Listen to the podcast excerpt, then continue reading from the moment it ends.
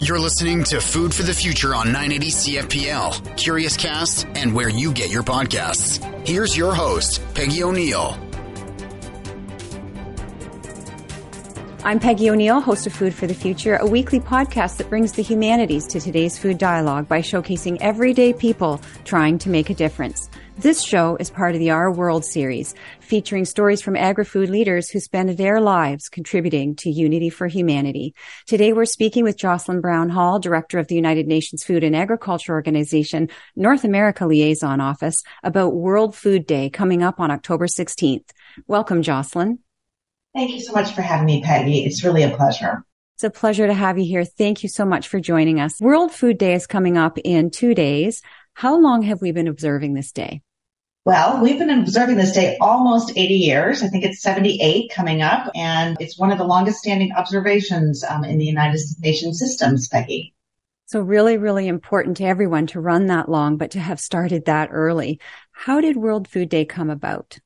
Well, World Food Day is actually birthday. It's October 16th, and it's the birthday of the Food and Agriculture Organization of the United Nations, which was actually founded in Quebec, Canada in 1945 after the World War II. And it was a acknowledgement amongst 44 at that point member states of FAO. We now have over 190 members, but it was an acknowledgement that the global leadership needed to come together and address global hunger. And I think they saw the ravages of the war and recognized the importance of agriculture and food and coming together as a global community to address it. So the human family wanted more for all members of the family. And so we've been coming together, as you say, 78 years, almost 80. This year's theme is water and its role in agri-food. And where did this theme come from? Well, a little known thing about agriculture that we have discovered in FAO is that people don't realize that 70% of freshwater use is agriculture. It's really important to address agriculture and have agriculture in the discussions when we're talking about water use. We're really facing um, a lot of different things. Um, there's now growing uh, floods or uh, and and floods at historic levels. So we really felt that in FAO that we had to address water and agriculture uh, because it was affecting so many people's livelihoods, ability to eat, and it, in some parts of the world, say in Somalia, water is more important than gold is, and it we just felt like we had to address it as part of our mandate so pressing uh, issue for humanity. It is World Food Day, but we're looking at it through the lens of water. And you mentioned floods, and certainly in BC, we've seen that recently. New York has seen water levels that ha- are almost unprecedented. So certainly an important topic to look at for World Food Day coming up on October the 16th. So there's always a theme. It is Water Day, but there's a sub themes to that. And one of the day's emphasis this year coming up is water is life.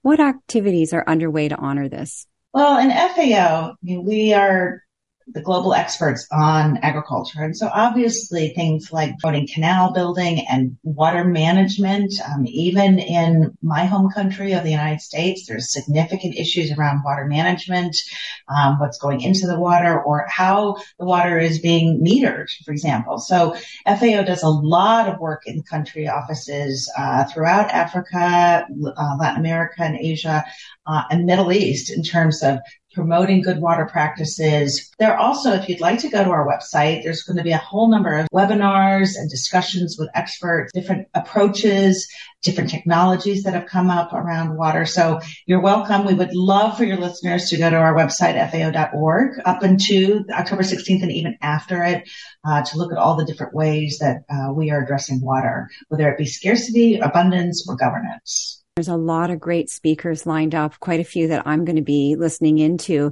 the UNFAO website, World Food Day, and you'll be able to find who the speakers are and what other activities are planned. There are many. And also how you can not just listen to that and learn about that, but understand and, and observe World Food Day in your own communities. I know communities across the world are doing their own unique expressions for World Food Day, and it's wonderful to connect. So definitely go to the website and see what's planned for World Food Day. Water is food is another focus for World Food Day this year. And can you expand on this?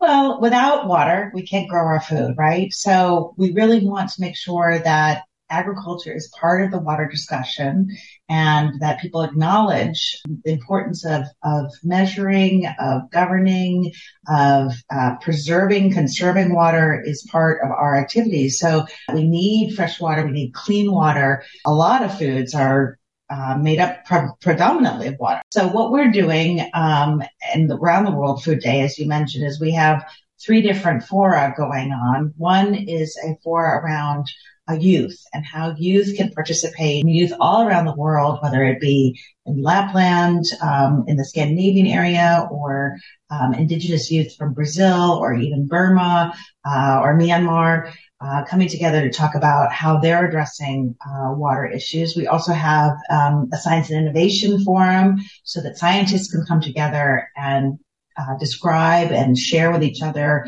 their approaches around water. And then finally, we have an investment forum to match investors with science and innovation or with countries that are exper- experiencing drought that, that where investors can come in. I think that's a really important point, that strategic development, but also the funding piece. One other piece I want to pick up on what you just said is the uh, Junior World Food Day. You've got a lot happening for youth this year. And tell us a little bit more about that. So this is a time when we bring together youth activists from all around the world in the area of food and agriculture. And of course, that's an enormous area. It doesn't just have to be producers. It can be processors. It can be uh, marketers. It can be transporters, storage, all those kinds of things. But youth that are coming in who are leaders in their area and, and we bring them in together to discuss what they've been doing, um, so, for example, I'm supporting uh, some Indigenous youth. Uh, I think there's a couple from Canada and one from the United States uh, about how they do um, biorestorative agriculture there, and to bring those pra- practices to the forefront um, and demonstrate them. Have a forum for people to hear them and understand what they're doing. Um, but this is happening all over. Um, we have uh, offices in 130 countries, and we're bringing youth from these countries that cover 194 countries. We'll bring them together and just that energy and that joy and that sense of optimism, I think is so important for people such as myself who are uh, maybe in a more mature stage of our career to just feel that optimism and youth, um, to, you know, to find solutions to what are sometimes very daunting and, and even for me, overwhelming problems. So it's a really great networking and a way to connect people who are interested in the same things, maybe different views, different parts of the world, but the common purpose of you know, having this life on earth that we share be really something that um, we keep reaching for. So that's really, really great. I think one of the most important messages in this year's theme is leave no one behind for World Food Day coming up on October 16th. So leave no one behind. How can each of us contribute to this? In the world right now, places like Sudan, Somalia, Ethiopia, Haiti, Afghanistan, and even in Ukraine, we have almost a quarter of a billion people who are in desperate, uh, desperate need of food. People who, who need to be rehabilitated with things like ready to use therapeutic foods and things like that. So we have a quarter of a billion people, um, in that stage. We have another 750 million people who are chronically undernourished, don't have enough food, and this is a chronic situation. So they may have experienced wasting and stunting. So we have three quarters of a billion people who are, again, you know, not necessarily on the verge of catastrophic situation, but really not having a, a healthy life because of lack of food. But then the, the statistic that really upsets me is that according to surveys that we do, we have 2.5 billion people who have to use coping strategies to um, get their food. Um, even in the United States, and I'm sad to say, even in Canada, this is true, where people will skip meals.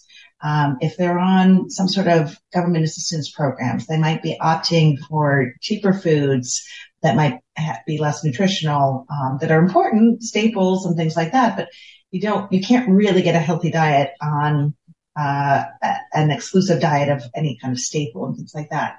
So those are the three categories. What can we do? Well, first of all, one of the things about World Food Day is that we're trying to shine a light on this. I want to make sure that we have World Food Day just to remind people of that their basic uh, hunger is still out there at various levels. Mm-hmm. The second thing people can do is um, advocate for hunger right? And what we're trying to do, we have a, a theme called agriculture is humanitarian assistance.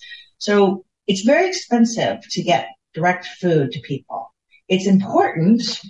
Many, many countries where we're working throughout Africa don't have, um, they, there's no food on the market or it's very expensive and they can't, the people that we're trying to target can't access it.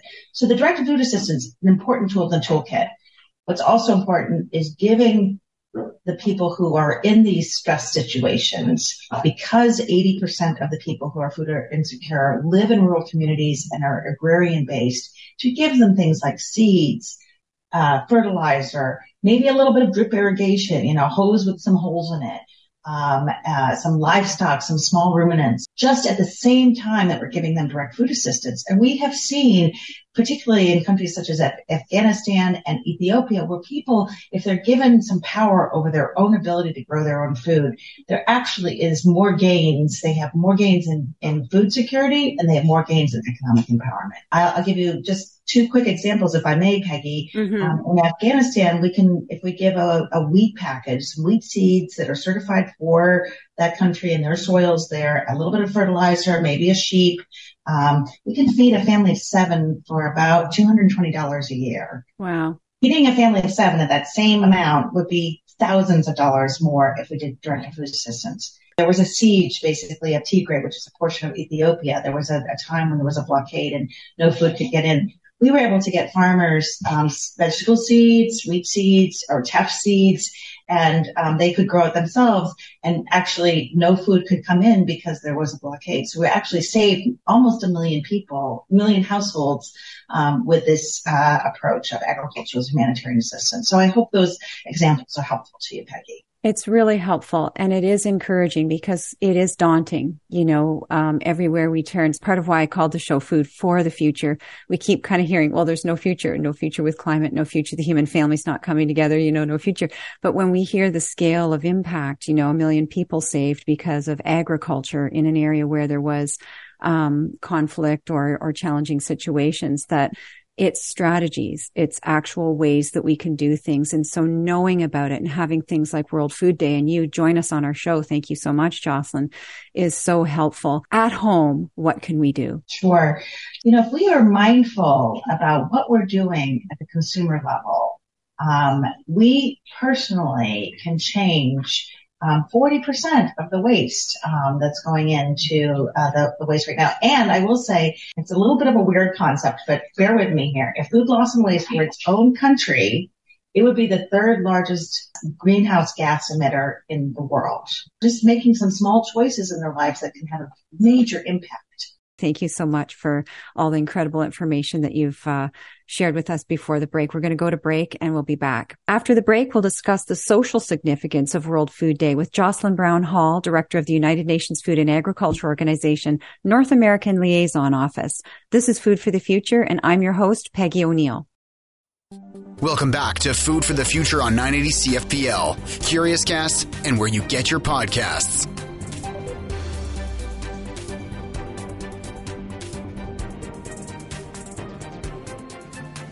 Welcome back. I'm your host, Peggy O'Neill. You're listening to Food for the Future. We're speaking with Jocelyn Brown Hall about World Food Day coming up on October 16th.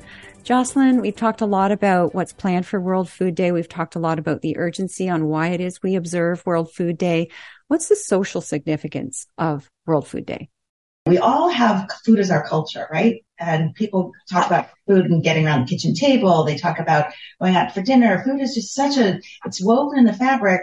And then people don't realize that, boy, that food, as you, from research to the seeds that go in the production, all the way to the consumption, all of the different things that are happening and um, going on in that. So the social significance is who's producing the food? Is it are the are the wages fair to that? So we've had we had a report that came out in April that demonstrates that globally, uh, over 30 3% of women are involved in agriculture and get um, earn income from food. And that's globally, whereas in places like Africa, it's um, over 16, 70%. So the social significance, there's so much that happens when a, a food actually comes to your table. All of these things. Who has prepared it? Who has harvested it?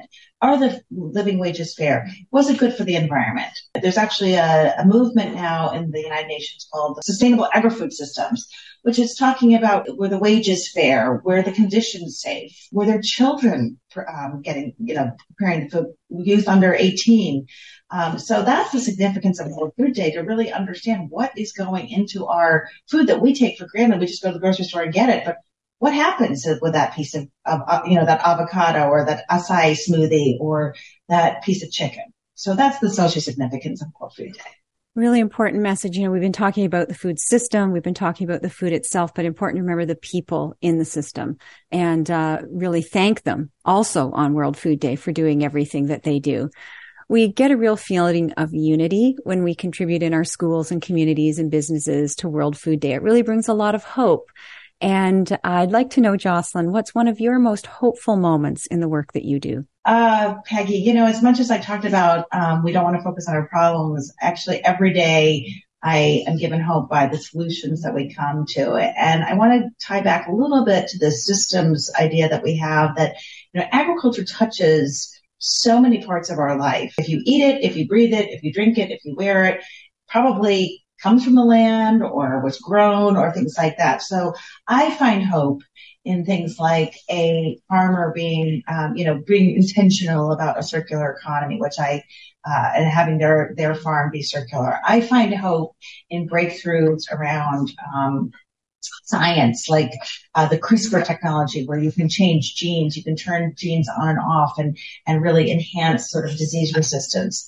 There's an infinite areas of hope, if we uh, can address the agriculture part of uh, our systems, whether it be economic, uh, climatic, um, or social, we really can crack the code here on climate change. I think that's such an important message, really understanding how central agriculture is to really all life, really honoring the people in the system. In this show, we try to bring the humanities, which includes leadership, to today's food dialogue. And how does leadership in our everyday lives impact the world and particularly World Food Day? Well, I think it's, you know, hugely important. So in the United Nations, we uh, talk about you know, the importance of countries adopting certain policies or that there's, you know, guidelines the best way to do it. And then we need to do it ourselves. We have a paperless offices. We have composting in our offices so that we really walk the walk because it's, you know, you're going to have cognitive dissonance if your message is say um, don't waste your food, but then you see dumpsters of food behind a UN office. So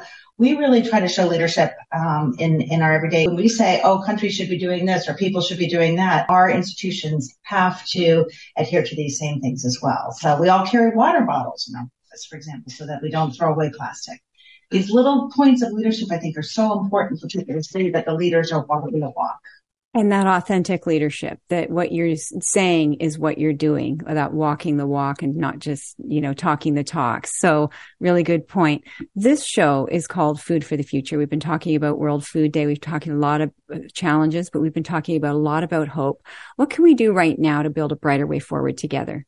Our cultures are so steeped in agriculture and the, and the cuisines that we have around it, but also it affects so many sectors, social, environmental, economic. So being mindful as a consumer, um, what am I, what am I buying every day? Where am I, where's that food going? Do I really need to buy that you know, that um, case of plastic bottles or whatever it is, or can I use um, something that's uh, glass based or you know more sustainable than that? Can I advocate for recycling programs or for um, food waste programs in my community? Do my restaurants have to give their food to uh, people without less foods, or is there any regulation or, or law around that? So there's so many different ways. I know it sounds silly and it sounds really small and, and, and a drop in the ocean, but boy, if we all put those drops together,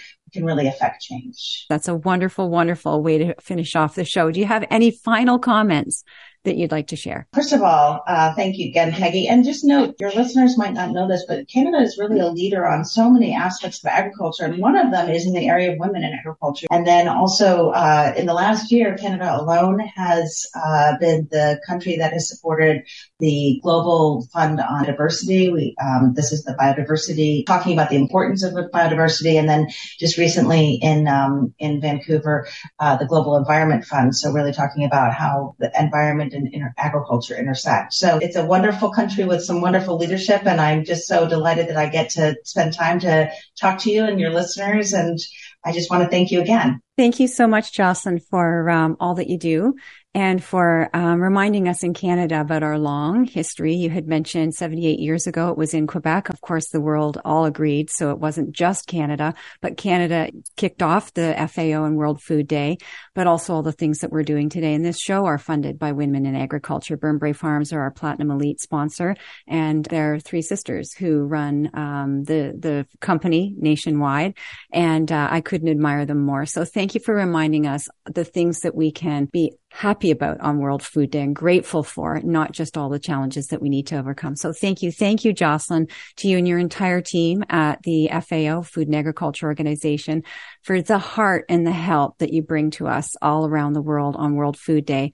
And I am uplifted thinking about what you do. So thank you for being here. Thank you, Peggy. Today on Food for the Future, we've been speaking with Jocelyn Brown Hall from the United Nations Food and Agriculture Organization North America Liaison Office about World Food Day coming up on October 16th.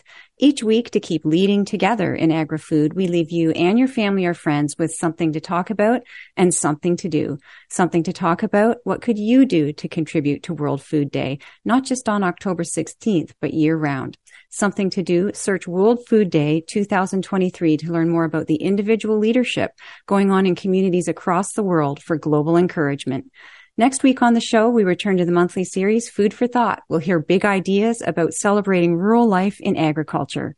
Don't miss a show. Subscribe on Curious Cast and other major podcast platforms. I'm your host, Peggy O'Neill, and you've been listening to the weekly podcast, Food for the Future.